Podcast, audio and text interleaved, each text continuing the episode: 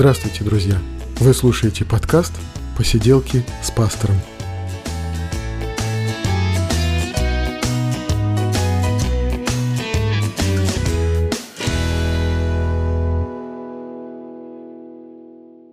Привет, друзья! Это 70-й выпуск подкаста «Посиделки с пастором», и мы говорим о христианстве, о его истории, мы говорим о Священном Писании, мы говорим о всем, что интересно, что с нами происходит. И вот сегодня довольно-таки сложный, мне кажется, предстоит разговор нам. Я пригласил сегодня Игоря Попова, радиоведущего, книжного обозревателя и церковного служителя, и мы поговорим сегодня об аутичном ребенке. Э, аутичный ребенок в семье, в церкви, в обществе. Привет, Игорь. Привет, Женя, всем здравствуйте, кто слушает наш подкаст. Да, очень рад быть у тебя в гостях, просто в подкасте «Посиделки с пастором», потому что мы-то с тобой встречаемся в другом подкасте обычно, да? Да, ну, понятно, что у меня энергии больше говорить о книгах, это мое призвание. А говорить на такие болезненные темы, конечно, не всегда приятно, но мне кажется, нужно иногда выходить из своего и своей внутренней Монголии э, и о чем-то говорить важном. Ну да, я представляю, как тебя утомляет эта тема, да, поскольку тебе она близка, и поскольку это твой ребенок страдает аутизмом, и фактически это не только ребенок страдает, да, я так понимаю, что это вся семья вот находится в таком состоянии борьбы, наверное, переживания аутизма ребенка. И еще, я попросил молодую маму из нашей церкви поделиться своим опытом и переживаниями в воспитании аутичного ребенка. Меня зовут Аня, сегодня хочу рассказать про нашего старшего ребенка Елисея. На данный момент ему 6 лет, и у нас есть диагноз генетический диагноз, это микродупликация длинного плеча пятой хромосомы и всякие ЗПР и так далее. Наверное, стоит начать рассказ с того, что я думала, что когда у меня родится ребенок, моя жизнь вообще не поменяется, потому что не родители подстраиваются под ребенка, а ребенок подстраивается в жизнь родителя, и что все возможно, в общем, если очень сильно хотеть. Была уверена, что я смогу учиться на заочке там или на очке, была уверена, что смогу и в церковь ходить, и всем заниматься, но когда родился Елисей, все пошло вообще конкретно не так нам с самого начала и неврологи, и вот Ирина Аверина, она говорила, что ребята, у него что-то не то. Тогда он был еще маленький, это было до полугода, и сложно было понять, что же конкретно это не то. И мне даже было сложно принять. То есть мы такие, а ладно, типа, дозреет там. Потому что некоторые неврологи говорят, ну, не дозрел, дайте ему время, дайте ему время. А Ирина и еще там другие специалисты говорили, что ну нет, это не дозревает. Поэтому было очень сложно смириться с тем, что все получилось не так, как ожидала. Э, у нас постоянно были какие-то болячки, то одно, то другое. Он плохо спал, ничего не говорил, не ходил, ничего не умел делать. И все те прочитанные книги, которые я читала, готовясь там к материнству, э, Спока, Перлы, в общем, ничего не сработало. Все, все шло не так, как ожидали. И потом нам поставили эти все диагнозы. Ну и было, конечно, сложно принять, потому что всегда хочется сказать, ну, может быть, ошибаются в чем-то. Ошибаются, и, может быть, все-таки это пройдет мимо нас, то есть, может быть, все-таки э, здесь что-то по-другому. Как только когда уже совсем стало ясно, что это не пройдет, то есть время шло, а изменений особо не было. Ну, поняли, что, наверное, самое лучшее это просто принять с тем, что, ну, вот, да, есть такое. Хотя мы очень долго не хотели сдавать генетический этот тест по той причине, что, ну, генетика, она не лечится. И нам, мы такие думали, что зачем нам тратить столько денег на эти анализы, если это ничего не изменит, по сути дела. Заставило нас сдать это тот момент, что просто слова других людей, знаете, достали, когда они говорят, ну, это все недостаток воспитания. Не знаю, почему так получается, но э, вот в современном обществе я столкнулась с тем, что либо у ребенка должна быть конкретно оформленная инвалидность, и тогда они как-то, знаешь, закроют глаза, небрежно сказав то, что «а, ну он инвалид», да, а если не инвалид, то это все недостаток воспитания, типа надо больше там ремнем по попе и все остальное. И людям сложно понять, что есть ну, нарушение там в лимбической системе, да, недозрелая кора головного мозга, проблемы в стволе и, и множество, множество других патологий, которые виднеются на том же самом ЭЭГ, да, на эхоЭГ, но не каждый специалист сможет их расшифровать, потому что многие посмотрели, а нет у вас там эпиактивности и все. Поэтому, конечно, ну, принять было сложно. Было очень сложно слышать со стороны, что это как бы вашим недостаток. Потом мы на некоторое время сменили место жительства, потому что я столкнулась с тем, что после того, как у нас родился Елисей, в церкви тоже пошла череда рождений малышей. И вот многие мамы писали, о, время, остановись, это так классно, это так супер. И вот они наслаждаются этим материнством, там в гости ходят, на выезды ездят. А я ничего это не могу, и это реально была зависть очень большая зависть, э, непонимание, что, Господи, почему же? И вообще, как они так могут говорить, что время остановись? Мне-то хочется только, чтобы все поскорее бы и закончилось. И когда мы уехали на первую зимовку, ну, мне стало легче, просто потому что я оказалась в той ситуации, когда вот, э, сказать, нет этих триггеров, которые давят на больные точки. Сейчас э, у нас, не знаю, что у нас, мне кажется, по-прежнему, у нас большие проблемы с э, умением контролировать свои эмоции в обществе с другими э, детьми, с другими людьми, со взрослыми, потому что чуть что не так, как он думает или представляет, это, конечно, большой взрыв. А, и как бы никаким образом, ну, очень сложно объяснить, как и чего. У нас есть отставание в развитии, то есть ребенок, конечно, развит не на 6 лет. Не знаю, что говорить. То есть мне вообще немножечко сложно говорить на эту тему, потому что ну, я не знаю. Не знаю, чем... То есть у меня нет какого-то позитивного опыта в том плане, что вот делайте вот это, и будет вот такой хороший результат. Наверное, единственное, что я могу сказать, что пробуйте что-то делать, да, эм, что вот Бог, так сказать, кладет на сердце, мы пробуем делать, да. Пробуем, получается, продолжаем делать. Пробуем, нет результата, которого мы ожидали, мы на время оставляем. Ну, как-то так. Итак, Игорь, я знаю, что ты ведь и ведешь передачу, которая посвящена особенным детям, встрече с родителями, с докторами, да, вот эта передача «Ничего особенного» на радио Теус, да? Ну, да, она выходит на радио Теус уже несколько лет. Эта передача получила две профессиональные премии в сфере радиовещания для людей с инвалидностью и с особенностями развития.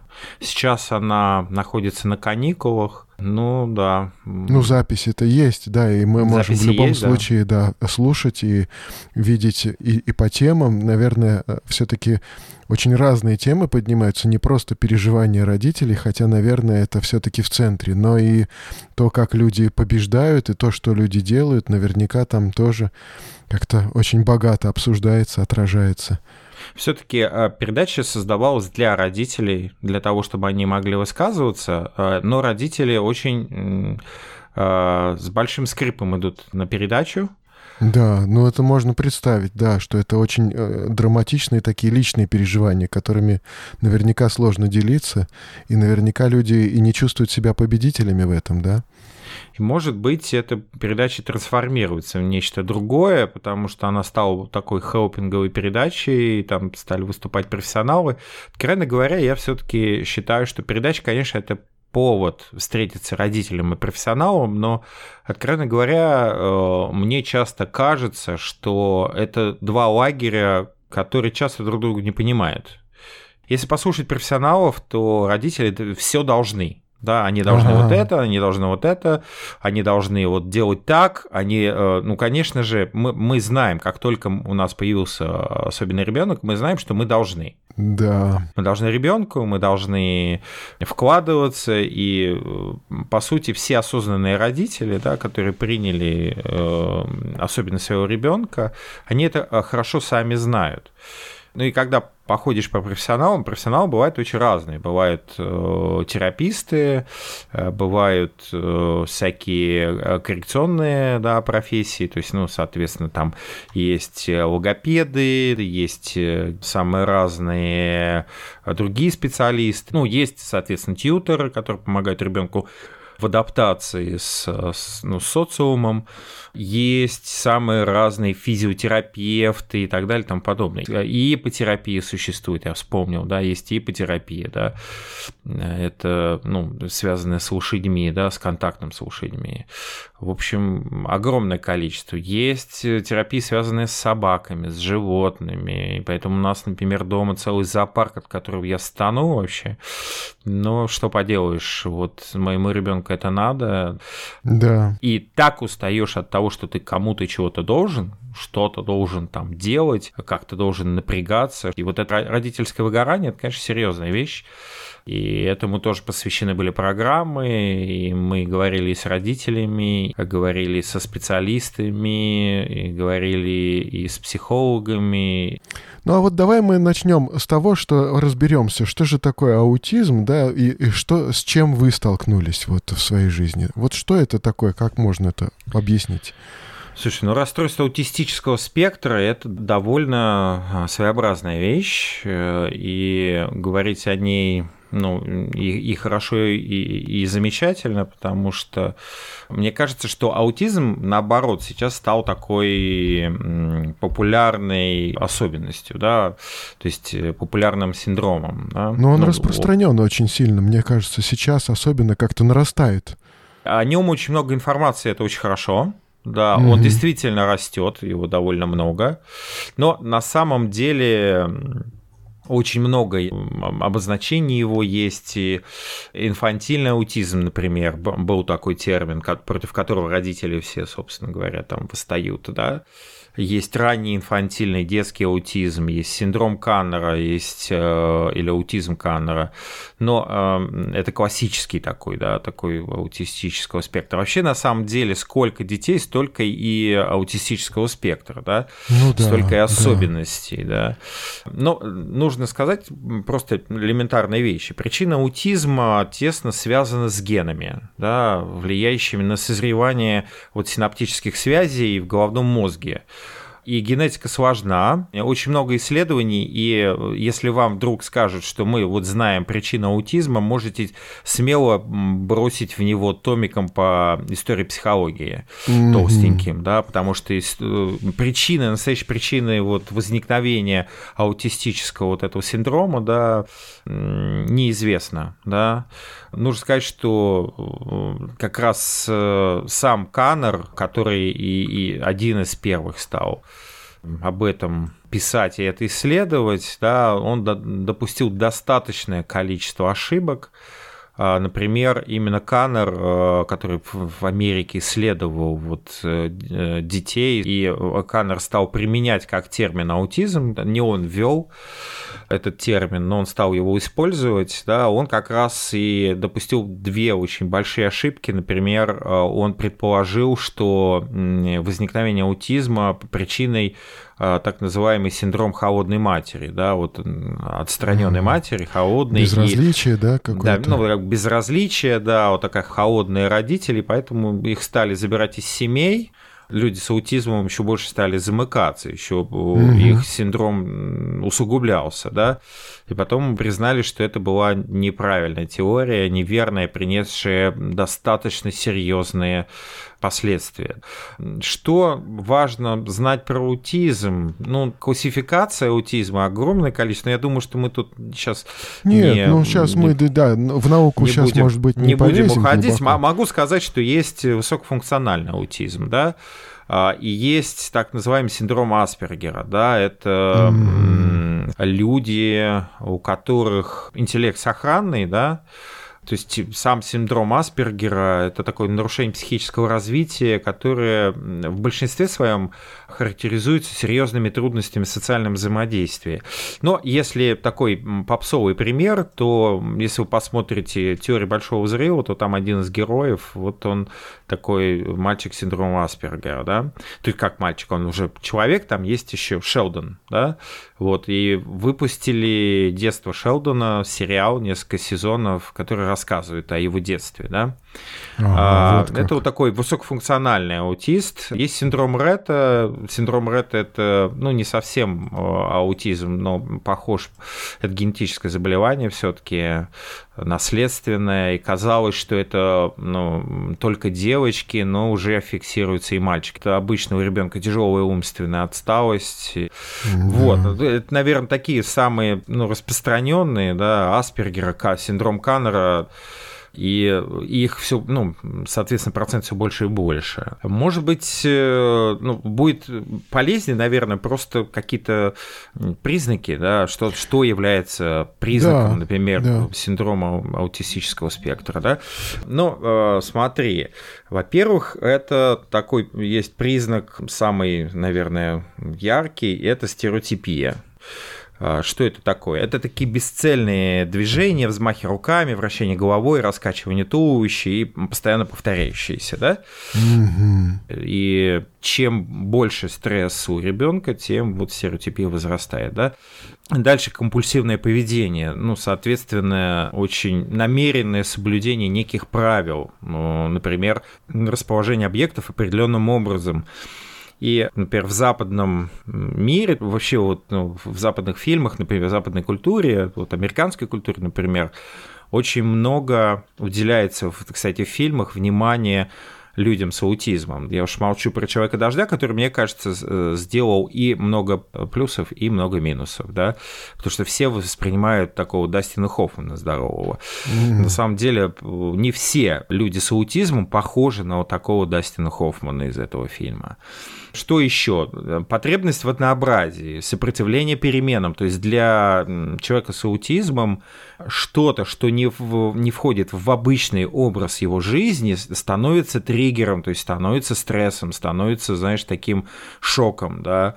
Ну, например, э, сопротивление перемещением мебели в комнате его, да, или отказ ага. отвлекаться на чужое вмешательство. Вот э, это одно из э, признаков человека с синдромом аутистического спектра. Ритуальное поведение, да, это выполнение каких-то повседневных занятий в одном распорядке, вот одно за другим. То есть ты встаешь, ты идешь, и, ты, и обязательно в этом порядке, да, если там, в общем-то, ну, человек без особых э, Э, без особенностей может э, спокойно встать, там, не знаю, там, почитать Facebook или пойти там послушать радио и принять душ и позавтракать, и может это переместить, то в основном э, люди с аутизмом, э, у них все очень э, подлежит вот такому порядку, да, то есть он встал, там, одел тапочки, пошел, там, значит, умылся, почистил зубы, потом, соответственно, идет он заправлять кровать, потом идет завтракать, потом, значит, у него не знаю, там он что-то делает, да, там читает или э, что-то смотрит. Если что-то переместить, да, например, там завтрак поменять с, а, с водными процедурами, то, соответственно, у него это вызовет очень яркую реакцию. Потом ограниченное поведение. Это, знаешь, как, э, как тебе это объяснить? Э, но а, это узко сфокусированное интерес на чем-либо. Например, только математика или ага. только одна передача, только одна книга, да, или только одно занятие. Вот это очень важно. Вот он зацикливается на нем, и все. Его больше ничего не интересует. Да? Но в этом он достигает очень большого успеха. Аутоагрессия, да, это активность, приводящая к ранениям самого человека. Например, укусы самого себя да. Ой, как. Но это не всегда так. То есть я перечисляю это все, но это не всегда вот есть все эти признаки в, в, ребенке или человеке с аутизмом. Это все корректируется. Это, естественно, все очень сильно э, изменяется. Угу. Именно поэтому, чем раньше родители займутся ребенком, тем лучше. Вот это, это самое важное, то, что нужно понять. Ну, а есть перспективы у взрослеющего человека? Он может как-то освободиться от какой-то части хотя бы этих вот проблем? Человек может социализовываться, любой человек может социализовываться. Mm-hmm. Все зависит от э, того, что есть люди говорящие и не говорящие. Mm-hmm. Есть люди с аутизмом, которые не говорят, они производят какие-то звуки, да, но, но не говорят. Конечно, это сложно. Но и это корректируется, да. Человек с аутизмом, который может применять слова и общаться, да, там намного проще, да, а, в чем-то. А в чем-то сложнее, да, у них свои особенности. Просто надо это понять и реагировать. То есть это в любом случае корректируется, да, нужно идти к специалистам, нужны обязательно а, специалисты, которые работают с людьми с аутистическим спектром, это, безусловно, тераписты, которые вырабатывают программу коррекции угу. и непосредственно с этим ребенком, да, и работает постоянно с ребенком. То есть он видит прогресс, он видит регресс, да, то есть он видит, где вот ребенок, например, начал на откат назад. Это, кстати, тоже очень специфично, и мы тоже с этим столкнулись. Иногда воспитание ребенка, вот его коррекция напоминал один шаг вперед, два шага назад. Да? Да. И это ну, очень тяжело. Любой навык, закрепленный навык, это победа. То есть сходить, например, в туалет, да, самому, да, угу. то есть чтобы ребенок сам сел, сам все сделал, вытер пол бумагой, смыл за собой, пошел помыл руки, сам захотел, то есть, ну, не сделал под себя, да, вот, то есть это, это действительно очень большой труд. Фактически все люди с аутизмом, они очень э, восприимчивы к визуальным вещам, да, и поэтому существует визуальное подкрепление, так называемая социальная история, да, это система таких карточек графических, рисунки, где показана последовательность действий который О, должен выработать. Да, и у нас долгое время, например, в туалете висело последовательно. Что мы сделаем? Заходим в туалет, снимаем штанишки, снимаем трусики, да, садимся на унитаз, делаем свои дела, встаем, вытираем, одеваем штанишки, идем мыть руки, да, и вот эта система карточек существовала. Что мы делаем там на, значит, когда выходим на улицу? То-то, то-то, то-то. Если будет какое-то участие в каком-то празднике, мы разрабатываем социальную историю системы карточек датчик. Если вдруг будет громкая музыка, да, еще сенсорная восприимчивость. Один из признаков значит, людей с аутизмом – это э, громкие звуки, Поэтому, угу. когда мы, например, Пугаете, ходили, да? В, да, когда мы ходили в церковь, и мы до сих пор в церковь берем с собой строительные наушники. А, потому что, да, потому что это очень сильное перевозбуждение. Уже практически сейчас мы не пользуемся этим, но иногда это ну, нужно бывает, да, когда очень громкие звуки. Вот, э, например, там наша дочь Саша, она закрывает э, уши руками, и вот у нее начинается такая небольшая паника, да, повышенная тревожность, соответственно, тоже. Вот это очень важно. И вот все эти вещи, конечно, это все корректируется. А, другое дело, что это иногда сложно корректируется. По сути, нужно привыкнуть к постоянной борьбе. И вот эта постоянная борьба, конечно, утомляет очень сильно высасывает родителей это, и постоянная борьба за своего ребенка. У меня, ну, я написал там статью несколько лет назад, пару лет назад, наверное. Вот, она называется «Разноцветная жизнь».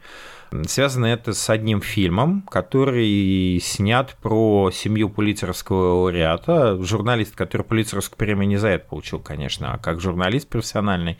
И вот в его семье родился сын с аутизмом. То есть, ну, как родился, сначала, сначала как бы он был вроде как нормально, все развивался. Это тоже специфично. Вроде видишь все нормально, нормально, и вдруг раз, и как будто тебе подменили твоего ребенка, да. Угу. Он даже применил такой термин киднеппинг, да, то есть как будто а, у тебя похитили. украли Украли, да, похитили, да и все, ни звука, то есть он не общался, замыкался, не, не, не говорил и так далее. Да.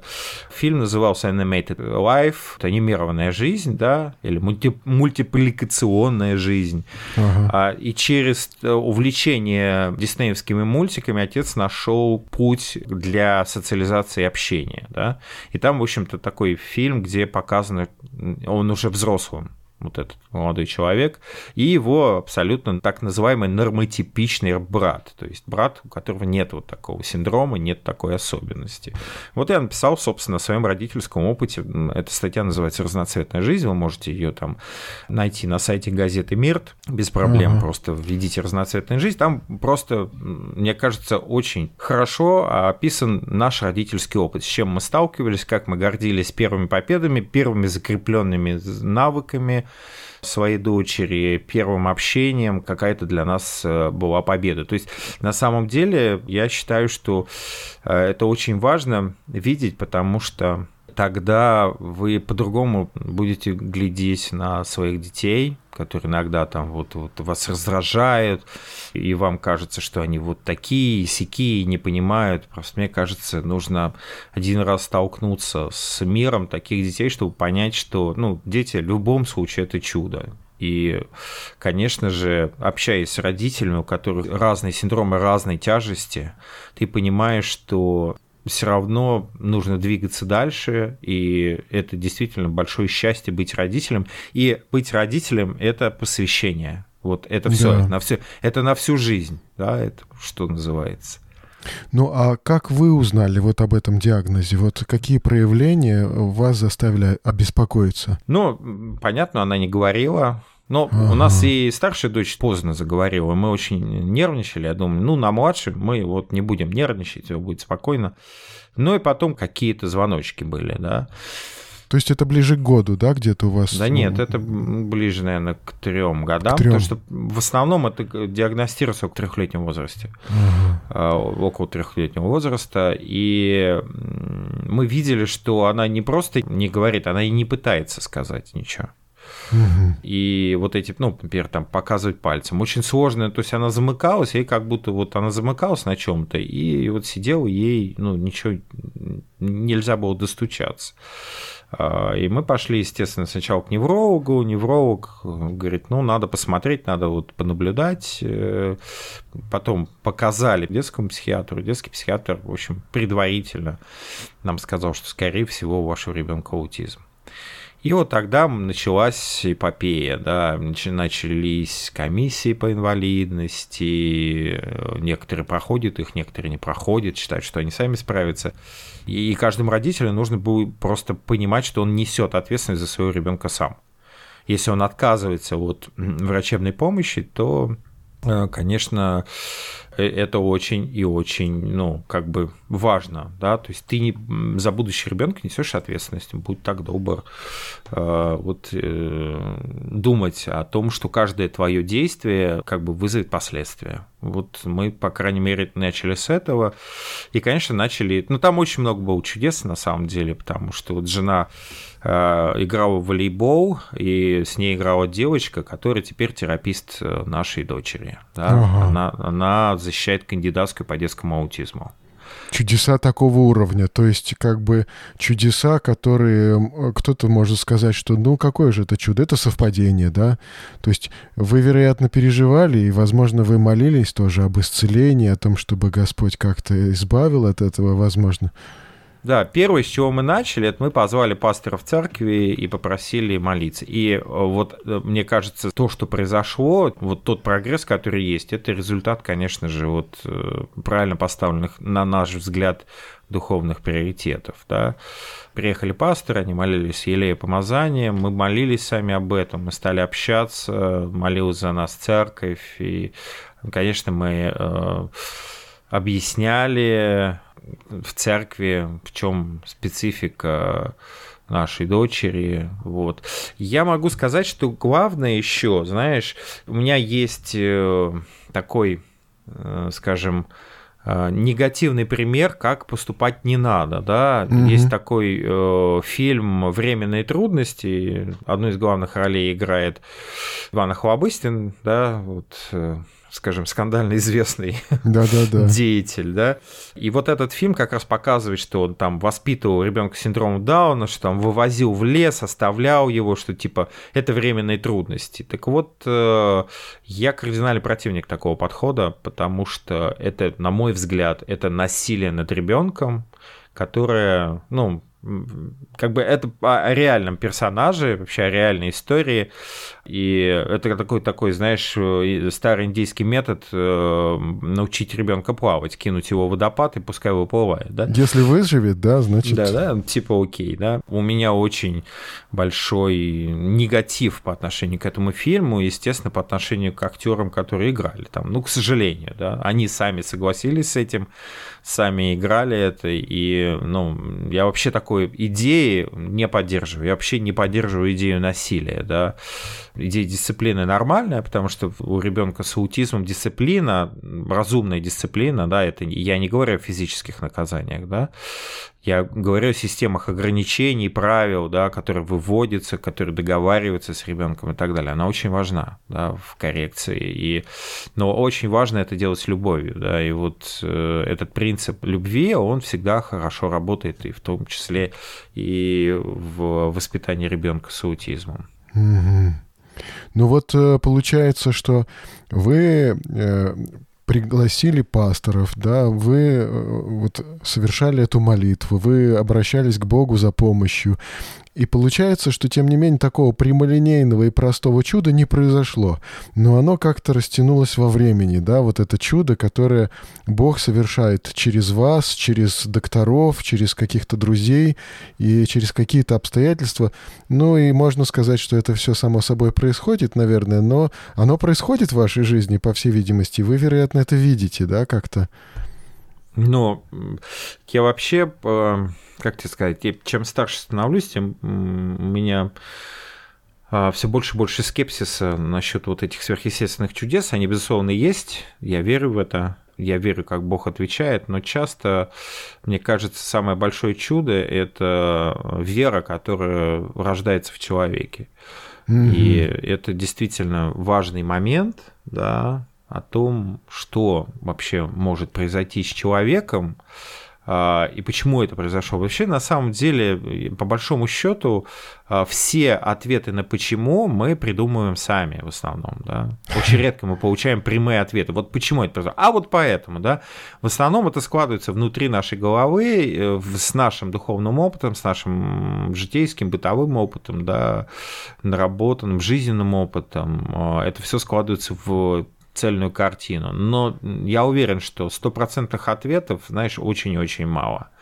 И они очень-очень редки. И мне кажется, в этом и есть, э, наверное, наше взросление. В том, чтобы мы сами брали ответственность и сами с этой ответственностью справлялись. Угу. Ну хорошо, а вот э, этот ваш приход в церковь, да, с аутичным ребенком. Вот я просто скажу, сейчас э, Саше Э, наверное, лет 8, да, она пошла во второй лет, класс. Да, да 8 вот. лет. И получается, что вы приходите в церковь, да, она кого-то беспокоит, кого-то отвлекает, может быть, кто-то, может быть, думает, ну где же Бог, почему вот, ну то есть тоже какие-то сомнения, может быть, закла- э, закрадываются кому-то в э, сердце, да, то есть вот церковь и аутичный ребенок, вот как складываются эти взаимоотношения? Ну, они складываются неровно, но вполне нормально. Да? То есть ну, понимание находится все-таки. Видишь, э, я вообще думаю, что у нас, скажем, у людей, которые часто и церковь это такой срез определенный социальный, культурный, да, у наших людей другая проблема. Проблема не с тем, что ребенок мешает. Действительно, такой ребенок мешает, и часто на такого ребенка могут смотреть ну, как на невоспитанного ребенка. Ну да. То есть, если ребенок истерит, значит, его плохо воспитали, значит, он капризный. Мало наказывали. Да, там, мало наказывают, или что-то, или что-либо. У нас такого не было проблем вот, в церкви, потому что, э, ну, наверное, может, мы были всегда рядом, и мы всем объясняли на каждом этапе, что у нас за ребенок, а как с ним ага. надо общаться. А, и это, конечно, требовало очень много сил и затратно, это было эмоционально, но зато это приносило результат. Потом ну, служители знали, и они были, скажем, на нашей стороне. Ага, вот это ценно. И, и это очень важно было. И они понимали. То есть, ну, самое главное, ну, например, там, самый главный грех э, баптистов это то, что они э, нерегулярно посещают церковь. Мне, мне кажется, хуже, хуже в, скажем, в евангельской среде очень сложно найти грехов. Вот не посещаешь церковь, и, и сразу у тебя э, напрашивается куча разных вопросов. Но пастор нашей церкви, э, он так поставил отношение к нам, да, он прекрасно понимал нашу ситуацию, и как-то мы летом пришли э, вдвоем, вот этим летом, несколько воскресений подряд мы приходили вдвоем с женой, да, и он говорит, вот, знаете, вот э, кто-то отмечал, что вот, кто-то пришел, старица пришла, которая вот пожилая и тяжело, а он говорит, а мне хотелось вас вообще вот выделить в церкви, что вы вдвоем, вот это же такое ага. счастье, такое благословение. То есть, а, и когда, например, там к нам подходили, а где Игорь, да, потому что я сидел с Сашей, например, дома, а жена была в, э, значит, пошла в церковь, а, а где Игорь там, а почему он там не в церкви, да, и наш пастор говорил, если будут задавать такие вопросы, просто посылайте ко мне, я объясню. Да, здорово. И в этом, конечно, было хорошо. наоборот, у нас была другая проблема. Люди думали, смотря на Сашу, что с ней все окей все, ага. все нормально, и мы что-то придумываем, да. Да что вы придумываете? Просто люди не знают, то есть они не живут 24 часа в сутки с нашей дочкой и не понимают, сколько мы вкладываем. И когда вот в том же самом образовании, сегодня жена была у зауча, разговаривала с ней, она говорит, вы удивительно, вы столько вкладываете в дочь, это видно. Ага. Вот. Несмотря на то, что ей очень сложно, ей очень сложно, она не, усп- не успевает за темпом класса, ей очень сложно учиться, но мы вот стараемся столько вкладывать в нее, чтобы она чувствовала, что мы на ее стороне, что мы ее поддерживаем, что мы всегда будем а, ей помогать. И ну, у нее там формируется свой, значит, свой характер, она уже там проявляет, тут э, смотрит по сторонам, у нее какие-то свои особенности проявляются вот в взаимоотношениях, да, а, с окружающими, в том числе и со мной, да, тут я как-то готовился к передаче, они пришли из школы, и я, в общем, там, там позвал, она пошла обедать, там, я позвал Сашу, она приходит такая, ну, такая деловая, говорит, только сядешь в одиночестве, отдохнуть, покушать, и тут папа. Тут такой... Ну, она, естественно, понятно, что она что-то копирует от нас. Да, и, да, да. хочется иногда ну, посидеть, отдохнуть вот в тишине, да, потому что тишины очень мало. Вот вообще в семье, где есть ребенок с аутизмом, очень мало тишины, и ты начинаешь ее очень ценить. Да. Вот, и поэтому, конечно же, это тоже важно. И поэтому в церкви приходилось объяснять, ну, потом мы уже просто а, научились людям говорить «нет», ну, спокойно ограничивать их ага. Э, чрезмерное там внимание к нашей семье или совет. Ну, ты же знаешь, что у нас э, очень любят люди да, давать да, советы. Да. Мне, ой, сколько мне советов, как вы вылечить аутизм, прилетало. Ох, это прям я человек такой спокойный в том плане, что вот я как бы э, спокойно это могу объяснить, а моя супруга, ей столько раз ей приходилось объяснять, что она уже уставала это делать. И она иногда просто, знаешь, так жестко ставила границы. Угу. Ну, как да, бы это, это, понятно. это не совсем ваше дело, да. Угу. вот. Занимайтесь своими делами. Особенно, когда это происходит на улице, конечно, это тяжело. Да. Ну, а вот церковь ребенку нужна, да, вот э, ты видишь, что это сложно, приход в церковь это сложно, да, вот отношения с окружающими это сложно, но как ты думаешь, все-таки церковь твоему ребенку нужна? Церковь нужна любому человеку. Другое дело, как нужна церковь, вот в каком мере. Потому что церковь это тоже часть э, социализации. Да? да, да, да. Здесь нужно понимать, чтобы это было естественно и понятно, да, а не э, закон медианы персов, да, угу. вот как у нас принято, да, там вот просидеть все богослужение от, э, значит, вступительной молитвы до призыва к покаянию, чтобы не шелохнулся. Естественно, у ребенка с аутизмом этого не будет. Угу. Вот просто, как факт. Нужно это понять, да. И очень, ну, нам просто хорошо, что я вот, в, мы поехали вместе, значит, в церковь, приехали всей семьей, И я был с Сашей, и она там нашла ребят, она там общалась, там в детской комнате они были, ну, у нас такая детская комната есть ага. вот, со стеклом, да, в зал для богослужений. Вот. А жена сидела со старшей дочкой, там, слушала проповеди. И кто-то должен пожертвовать, может быть, своим духовным назиданием ради того, чтобы быть рядом с ребенком, а, заниматься ею и, и общаться с ней. Она часть слушает, часть участвует в богослужении. То есть это нормально, естественно. Просто все это должно быть естественно. Но это, понимаешь, это вот лишь часть той работы. Мы, например, каждый вечер я укладываю спать, мы читаем там детскую Библию, молимся все вместе. Это у нас традиция, которая есть в семье и которая очень важна для всех нас. Здорово. А, и церковь становится частью да, вот этой жизни, выстроенной жизни, когда мы показываем свои духовные приоритеты. И когда ребенок видит эти духовные приоритеты, они у нее у самой выстраиваются. И это, это нормально. Она видит естественность. Вот она видит естественность и правду, и искренность, а естественно дети, особенно дети с аутизмом, очень э, видят искренность и формальность. Да? Ну вот можно заставить ребенка там сидеть каждое богослужение от начала до конца, он возненавидит, в конце концов, церковь не знаю как, да? да. И можно просто действительно демонстрировать любовь, понимание и, ну, грамотный в этом смысле подход, да, объяснять все.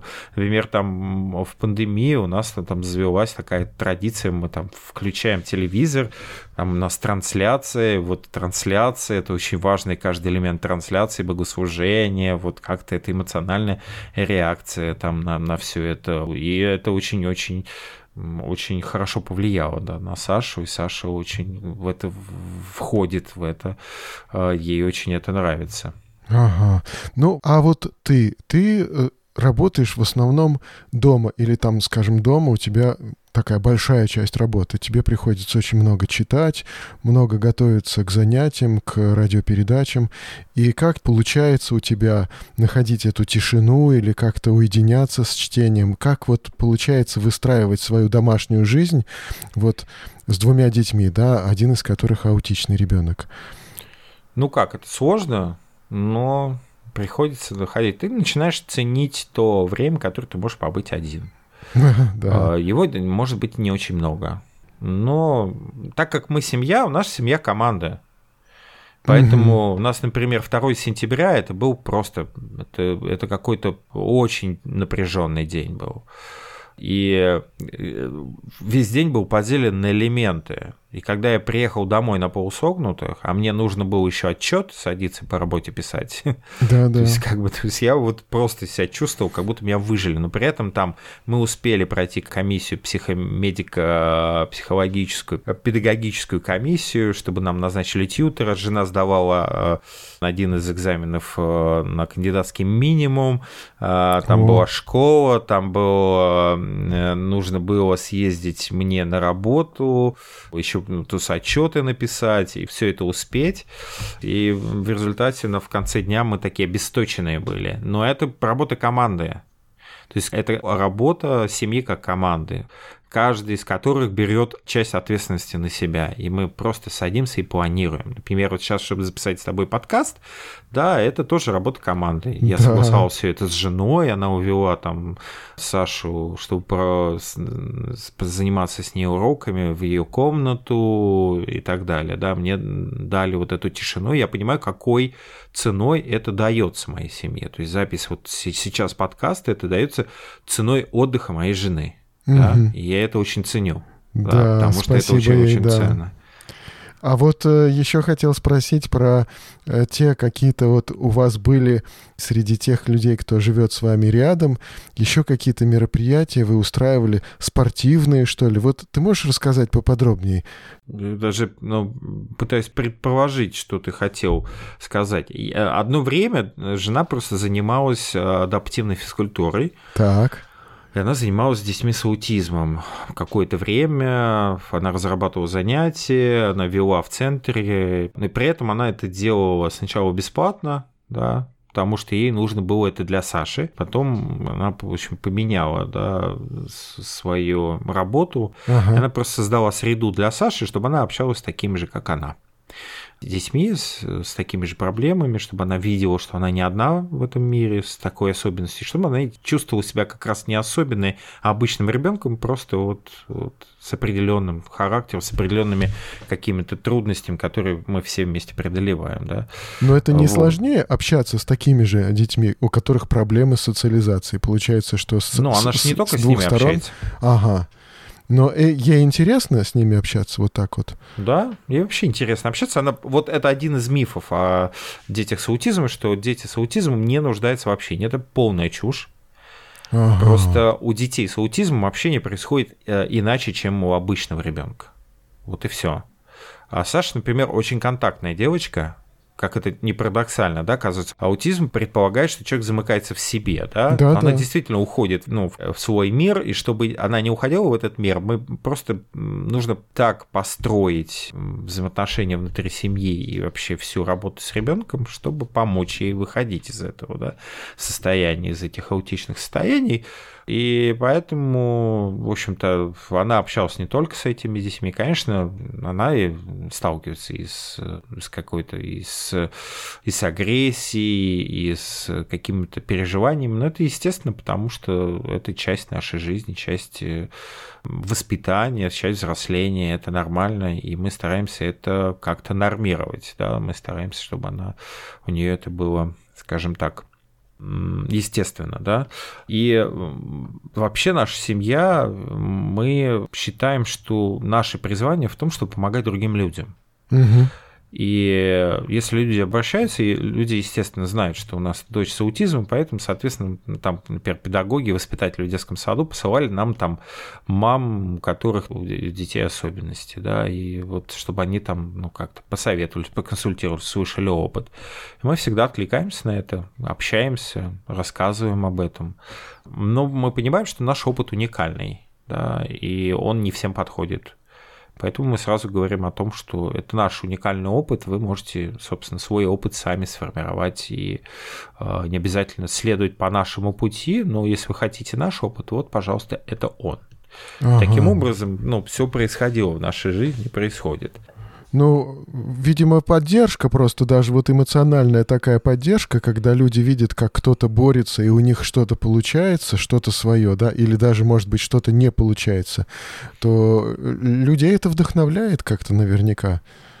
Но людей это вдохновляет. Нужно понимать, что все-таки иногда ну, нужно все-таки знать и помнить о том, что если вы увидите детей с аутизмом, что родители таких детей находятся часто на грани выгорания. Да? Да. Им очень сложно. И им нужна не столько поддержка, как вам помочь, сколько иногда не досаждать лишней помощью. Да? да. Вот, вот вы поверьте, что родители с аутизмом, они очень хорошо умеют просить о помощи. Это первое, ага. чему мы учимся, наверное, да. И, например, до, до того, как у нас появилась наша младшая дочь, мы не замечали тоже детей, как большинство людей не замечают детей с особенностями. Я тоже раздражался на детей, кричащих в общественном транспорте. После того, как появилась Саша, я вдруг увидел, что мир полон таких людей. Да. я увидел, что они существуют. И я, скажем, открыл свое сердце для таких людей. Я готов их видеть, готов понимать и готов сочувствовать, да, а не требовать. И более того, я понимаю, что родителям таких детей им часто нужен отдых вот отдых – это самое лучшее, что можно дать таким родителям. Понимание и отдых. И любой контакт объяснительный, да, такой просветительный со стороны родителей, да, вот он дается большим трудом. Поэтому вот я 8 раз подумайте, прежде чем, скажем, полезть к родителям со своими советами или с тем, чтобы поговорить об их детях. Угу. 8 раз подумайте, да, потому что часто просто, может быть, создать такую комфортную среду для таких семей, чтобы они отдыхали. Они чувствовали, что к ним нет какого-то особенного отношения, но при этом люди уважали их границы, границы их ребенка. То есть, если родители считают, что их ребенка нужно покормить именно так, и он должен сделать это так, и родители не обращают внимания на то, что вокруг его ребенка много грязи, много лишних предметов, что это так и нужно. Да. Родители потом сами разберутся, мы все приберем, все уберем за своим ребенком и сделаем чистоту. Вот просто нужно обеспечить такой духовный кислород этой семье. Дайте подышать да, спокойно, да, без лишних контактов, может быть, и без лишних просьб, может, как бы предложений о помощи. Вот когда нужна помощь такой семье, семья обязательно обратится с этой помощью. Конечно, есть родители, которые, ну, стесняются, но в основном, ну, мой опыт такой, что мы очень быстро учимся просить о помощи. И мы очень быстро учимся вступать в коммуникацию, объяснять, какой наш ребенок и что нам нужно. Ну а давай еще мы с тобой поговорим о том, вот чему вы научились, да? Но сначала я снова предоставлю слово Ане наверное, вся вообще эта ситуация, конечно, с ребенком, она очень хорошо смиряла меня, да, смиряла в том, что э, вот попробуй быть христианкой, радостной и благодарной, не когда ты совершаешь какие-то, какое-то великое служение, да, когда видны плоды добрые, и когда прям вот все так хорошо, ты и там, и сям. Попробуй быть доброй христианкой с радостным, благодарным сердцем, когда ты дома с больным ребенком, ребенком, не можешь ходить в церковь. И это было непросто, принять то, что Бог хочет, э, ну вот именно этого моего посвященности этому ребенку. А потом немножечко помогло выкарабкаться из этой ситуации, из какого-то уныния и обреченности. Это рождение последующих детей, когда ну, просто увидели, что не все дети такие. И на самом деле дети бывают радостные, бывают спокойные, которые говорят и выражают свои мысли, и не психуют так, не кидают, не бросают. Вот это, слава богу, конечно, помогло. Итак, Игорь, чему вас научил ребенок, вот Сашенька? Чему она вас научила? Ну, чему учат дети? Вот, ну, Саша такой же ребенок, просто у, Саши другие запросы, угу. да, э, к родителям.